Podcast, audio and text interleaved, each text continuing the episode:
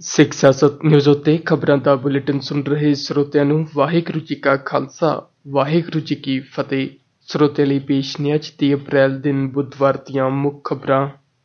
ਪੰਜਾਬ ਦੇ 13 ਲੋਕ ਸਭਾ ਹਲਕਿਆਂ ਲਈ ਵੋਟਾਂ ਅੱਜ ਪੈਣਗੀਆਂ, ਜਿਸ ਵਿੱਚ 1 ਕਰੋੜ 95 ਲੱਖ 27114 ਵੋਟਰ ਵੋਟ ਪਾ ਸਕਦੇ ਹਨ। ਉਧਰ ਚੋਣ ਕਮਿਸ਼ਨ ਨੇ 22022 ਪੋਲਿੰਗ ਬੂਥਾਂ ਵਿੱਚੋਂ 3324 ਨੂੰ ਸੰਵੇਦਨਸ਼ੀਲ ਦੱਸਿਆ ਹੈ, ਜਿਸ ਵਿੱਚੋਂ ਸਭ ਤੋਂ ਵੱਧ ਲੁਧਿਆਣਾ, ਅੰਮ੍ਰਿਤਸਰ, ਜਲੰਧਰ, ਗੁਰਦਾਸਪੁਰ, ਬਠਿੰਡਾ, ਪਟਿਆਲਾ ਅਤੇ ਫਰੀਦਕੋਟ ਵਿੱਚ ਹਨ। ਉਧਰ ਚੋਣ ਕਮਿਸ਼ਨ ਨੇ ਬੀਤੇ ਦਿਨ ਬਿਕਰਮ ਸਿੰਘ ਮਜੀਠੀਆ ਉੱਤੇ ਲੱਗੀ ਪਾਬੰਦੀ ਵਿੱਚ ਸੋਧ ਕਰਦਿਆਂ ਉਸ ਨੂੰ ਸਮੁੱਚੇ ਮਜੀਠਾ ਵਿਧਾਨ ਸਭਾ ਹਲਕੇ ਵਿੱਚ ਵਿਚਰਨ ਦੀ ਖੁੱਲ੍ਹ ਦੇ ਦਿੱਤੀ ਹੈ। ਮੁੱਖ ਚੋਣ ਅਧਿਕਾਰੀ ਵੀਕੇ ਸਿੰਘ ਨੇ ਦੱਸਿਆ ਕਿ ਇਸ ਤੋਂ ਪਹਿਲਾਂ ਮਜੀਠੀਆ ਦੀ ਸਰਗਰਮੀ ਨੂੰ ਉਸ ਪੋਲਿੰਗ ਕੇਂਦਰ ਤੱਕ ਹੀ ਸੀਮਤ ਕੀਤਾ ਗਿਆ ਸੀ, ਜਿੱਥੇ ਉਸ ਦੀ ਵੋਟ ਹੈ।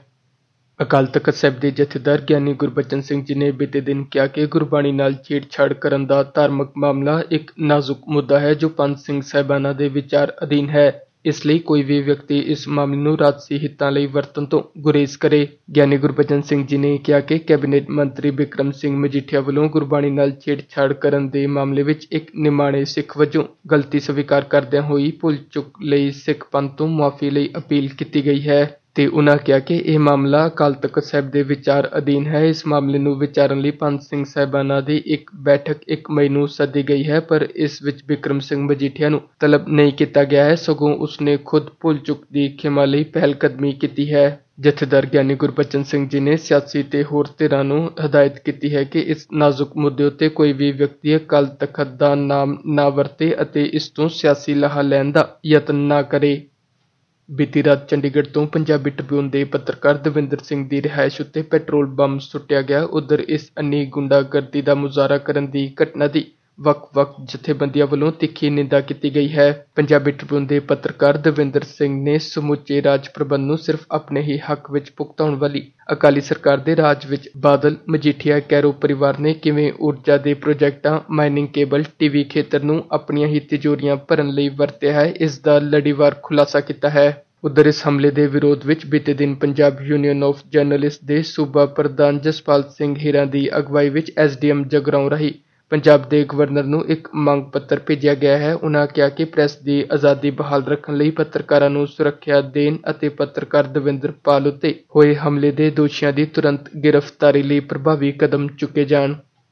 ਹੋਰ ਚਿੱਲੜ ਕੇਸ ਦੀ ਸੁਣਵਾਈ ਕਰ ਰਹੇ ਇੱਕ ਮੈਂਬਰੀ ਕਮਿਸ਼ਨ ਦੇ ਜੱਜ ਟੀਪੀ ਗਰਗ ਨੇ ਗੁੜਗਾਉਂ ਨਾਲ ਸੰਬੰਧਿਤ ਕੇਸਾਂ ਦੀ ਸੁਣਵਾਈ ਕੀਤੀ ਹੈ। ਬਕਾਇਆ ਕੇਸਾਂ ਦੀ ਸੁਣਵਾਈ ਅਗਲੀਆਂ ਦੋ ਤਰੀਕਾਂ ਵਿੱਚ ਹੋਣ ਦੀ ਸੰਭਾਵਨਾ ਹੈ। ਹੋਰ ਚਿੱਲੜ ਕਮੇਟੀ ਦੇ ਆਗੂਆਂ ਗਿਆਸਪੁਰਾ ਦਰਸ਼ਨ ਸਿੰਘ ਕੋਲੀਆ ਨੇ ਦੱਸਿਆ ਕਿ ਹੁਣ ਤੱਕ 150 ਕੇਸਾਂ ਵਿੱਚੋਂ 120 ਕੇਸਾਂ ਦੀ ਸੁਣਵਾਈ ਹੋ ਚੁੱਕੀ ਹੈ ਅਤੇ ਬਕਾਇਆ 30 ਕੇਸਾਂ ਦੀ ਸੁਣਵਾਈ ਅਗਲੀਆਂ ਦੋ ਤਰੀਕਾਂ ਵਿੱਚ ਹੋਣ ਦੀ ਆਸ ਹੈ। ਜੱਜ ਟੀਪੀ ਗਰਗ ਨੇ ਬੀਤੇ ਦਿਨ ਸੁਣਵਾਈ ਦੀ ਅਗਲੀ ਤਰੀਕ 22 ਮਈ ਤੈਅ ਕੀਤੀ ਹੈ।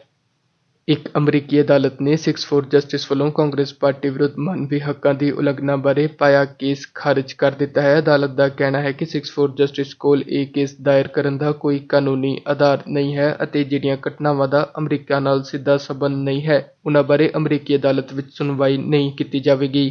ਸਿਕਸ ਫੋਰ ਜਸਟਿਸ ਦਾ ਕਹਿਣਾ ਹੈ ਕਿ ਉਹ ਇਸ ਆਧਾਰ ਉੱਤੇ ਅਪੀਲਾਂ ਵਾਲੀ ਅਦਾਲਤ ਵਿੱਚ ਇਸ ਹੁਕਮ ਨੂੰ ਚੁਣੌਤੀ ਦੇਵੇਗੀ ਕਿ ਕੇਸ ਦਾ ਅਮਰੀਕਾ ਨਾਲ ਬਣਦਾ ਸੰਬੰਧ ਹੈ ਅਤੇ ਸਿਕਸ ਫੋਰ ਜਸਟਿਸ ਦਾ 1984 ਵਿੱਚ ਸਿੱਖਾਂ ਵਿਰੁੱਧ ਹਿੰਸਾ ਬਾਰੇ ਘੋਸ਼ਣਾਕਾਰੀ ਫੈਸਲਾ ਕੀਤੇ ਜਾਣ ਦੀ ਅਪੀਲ ਕਰਨ ਦਾ ਸੰਸਥਾਈ ਆਧਾਰ ਹੈ। ਜ਼ਿਕਰਯੋਗ ਹੈ ਕਿ ਸਿਕਸ ਫੋਰ ਜਸਟਿਸ ਕੋਲ 23 ਮਈ ਤੱਕ ਅਪੀਲ ਕਰਨ ਦਾ ਅਧਿਕਾਰ ਹੈ।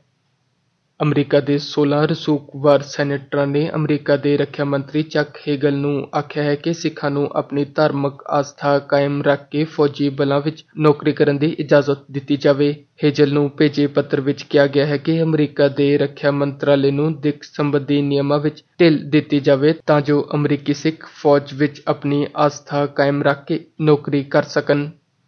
ਲੰਘੀ ਰਾਤ ਚੋਣਾਂ ਦੇ ਮੱਦੇਨਜ਼ਰ ਸ਼੍ਰੋਮਣੀ ਅਕਾਲੀ ਦਲ ਬਾਦਲ ਦੇ ਸੀਨੀਅਰ ਆਗੂ ਅਤੇ ਮਾਨਸਾ ਨਗਰ ਕੌਂਸਲ ਦੇ ਸਾਬਕਾ ਪ੍ਰਧਾਨ ਨੂੰ ਕਥਿਤ ਨਾਜਾਇਜ਼ ਸ਼ਰਾਬ ਵੰਡ ਦਾ ਫੜਨ ਤੋਂ ਬਾਅਦ ਪੁਲਿਸ ਨੇ ਇਸ ਮਾਮਲੇ ਵਿੱਚ ਉਸ ਦੇ ਡਰਾਈਵਰ ਨੂੰ ਵੀ ਸ਼ਾਮਲ ਕਰਕੇ ਮਾਮਲਾ ਸ਼ਾਂਤ ਕੀਤੇ ਜਾਣ ਦੀ ਕੋਸ਼ਿਸ਼ ਕੀਤੀ ਹੈ। ਜਾਣਕਾਰੀ ਅਨੁਸਾਰ ਚੋਣਾਂ ਦੇ ਮੱਦੇਨਜ਼ਰ ਪੁਲਿਸ ਨੇ ਨਗਰ ਕੌਂਸਲ ਦੇ ਸਾਬਕਾ ਪ੍ਰਧਾਨ ਨੂੰ ਨੋਵਾ ਗੱਡੀ ਵਿੱਚ ਸ਼ਰਾਬ ਵੰਡਦੇ ਹੋਏ ਕਾਬੂ ਕੀਤਾ ਹੈ। ਉਸ ਕੋਲੋਂ ਨਜਾਇਜ਼ ਸ਼ਰਾਬ ਦੀਆਂ ਪੰਜ ਪੇਟੀਆਂ ਬਰਾਮਦ ਕੀਤੀਆਂ ਗਈਆਂ ਹਨ। ਪੁਲਿਸ ਨੇ ਇਸ ਮਾਮਲੇ ਵਿੱਚ ਦੱਬੀ ਸੁਰ ਵਿੱਚ ਗੱਲ ਸਵੀਕਾਰ ਕਰਨ ਤੋਂ ਬਾਅਦ ਦਿਨ ਚੜ੍ਹਦੇ ਹੀ ਇਸ ਮਾਮਲੇ ਵਿੱਚ ਆਤਮਾ ਸਿੰਘ ਨਾਮੀ ਵਿਅਕਤੀ ਦਾ ਨਾਮ ਸ਼ਾਮਲ ਕਰ ਲਿਆ ਹੈ, ਜੋ ਕਿ ਇਸ ਅਕਾਲੀ ਆਗੂ ਦਾ ਡਰਾਈਵਰ ਹੈ। ਇਸ ਕੇਸ ਵਿੱਚ ਇੰਚਾਰਜ ਪੁਲਿਸ ਅਫਸਰ ਦਾ ਕਹਿਣਾ ਹੈ ਕਿ ਪੁਲਿਸ ਨੇ ਆਤਮਾ ਸਿੰਘ ਕੋਲੋਂ ਹੀ ਗੱਡੀ ਸਮੇਤ ਨਜਾਇਜ਼ ਸ਼ਰਾਬ ਬਰਾਮਦ ਕੀਤੀ ਹੈ। ਸਿੱਖ ਸਿਆਸਤ ਨਿਊਜ਼ ਉੱਤੇ ਖਬਰਾਂ ਦਾ ਬੁਲੇਟਿਨ ਸੁਣ ਰਹੇ ਸਰੋਤਿਆਂ ਲਈ ਇਹ ਸਨ ਅੱਜ ਦੀਆਂ ਮੁੱਖ ਖਬਰਾਂ। ਸਿੱਖ ਜਗਤ ਨਾਲ ਜੁੜੀਆਂ ਹੋਰ ਵਧੇਰੇ ਅਹਿਮ ਖਬਰਾਂ ਲਈ ਤੁਸੀਂ sikhsiyasat.net ਉੱਤੇ ਅੰਗਰੇਜ਼ੀ ਵਿੱਚ ਖਬਰਾਂ ਪੜ੍ਹ ਸਕਦੇ ਹੋ। ਕੱਲ ਫਿਰ ਇਸੇ ਤਰ੍ਹਾਂ ਤੁਹਾਡੇ ਵਿੱਚ ਖਬਰਾਂ ਲੈ ਕੇ ਹਾਜ਼ਰ ਹੋਵਾਂਗੇ। ਵਾਹਿਗੁਰੂ ਜੀ ਕਾ ਖਾਲਸਾ, ਵਾਹਿਗੁਰੂ ਜੀ ਕੀ ਫਤਿਹ।